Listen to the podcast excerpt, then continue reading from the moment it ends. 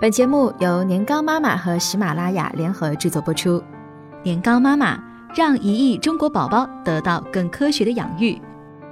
孩子太话唠，恭喜你可以养出下一个高晓松。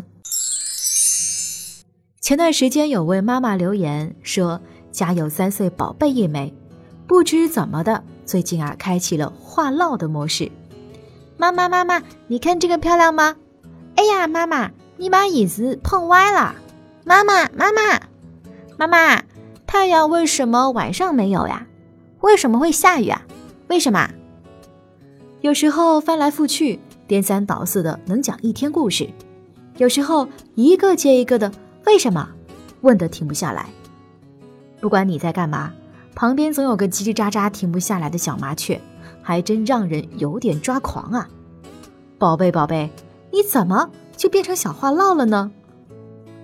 孩子到三岁这个阶段，由于接触和掌握的词汇量大大增加，对语言表达有着浓厚的兴趣。他们会用语言来帮助自己理解这个好神奇的世界，然后参与身边发生的事情。比如，孩子会问你一些叫不出名字的东西，然后通过你的帮助和引导去认知。话唠模式的开启，其实是孩子学习并积累新词语的重要途径。语言赋予孩子表达自己内心感受、需要和欲望的能力。大人时常嫌弃孩子那些絮絮叨叨，有些啊都是不假思索、口吐妙言。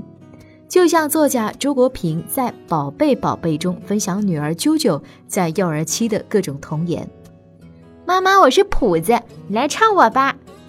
蚊子在灯上飞走了，停在镜子上，在臭美呢。原来是个女蚊子。你看，幼儿期啊是孩子语言能力的高峰，他们不但可以表达的准确，而且擅长表达的生动。只要你留意倾听，孩子时不时蹦出的童真童趣，绝对会让你无比的惊喜。虽然有时候呢，要一连回答十个为什么的死循环会让人崩溃，但是爸爸妈妈还是不能忽视孩子的感受哦。找找孩子话唠的原因，是真的想和你说话吗？还是想表达自己的情绪？一旦弄清楚啊，你就要尊重孩子的感受，并给予他正面的回应。有时候孩子不停的絮絮叨叨，只是想得到某样东西。那我们就鼓励他以一种积极、直接的方式去争取。宝贝，可以用你最好听的声音告诉妈妈你想要什么吗？如果孩子只是想弄清楚事情来龙去脉，你可以尽量满足他的好奇心。这个问题有点难，要不我们一起来找找书里有没有答案吧。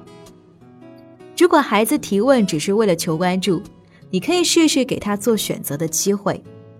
你是想待在这里玩会儿积木，还是想让爸爸陪你读绘本呢？给孩子一定的决定权，可以增加他合作的意愿哦。如果孩子只是为了提问而提问，觉得这样很好玩，那你就没有必要把所有的道理都解释清楚，妈妈也不知道哦。引导孩子提高自己的语言表达能力，与其让他在旁边哼哼唧唧的。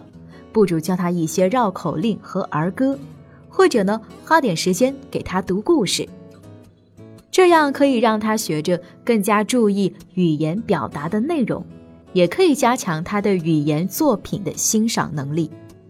这时候，你可以引导一下妈妈，不知道小猪佩奇的生日派对到底发生哪些好玩的事情，你可以告诉我吗？他会兴奋地给你讲上一段自己想象的故事情节，来炫耀自己的语言表达。当小话唠变成小童话大王的时候，你一定会替孩子惊人的语言天赋感到骄傲。孩子都是小小的语言家，当他学会说话的时候，一大家子的乐趣都会增添很多。不是用小大人的口气说幼稚的话。就是用幼稚的声音说大人话，幼儿的语言啊，充满了童趣童真。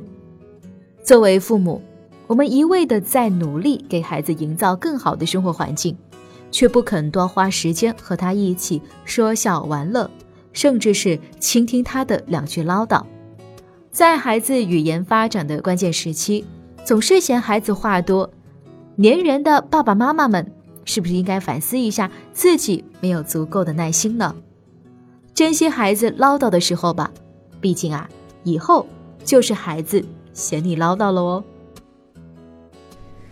年糕妈妈近期在喜马拉雅 FM 推出了精品课《年糕妈妈宝宝怎么带更聪明》，手把手教你理解小婴儿的早期的行为，了解孩子的身体发展规律和各项技能的习得顺序等，保证你不错过宝宝智力发展的关键阶段。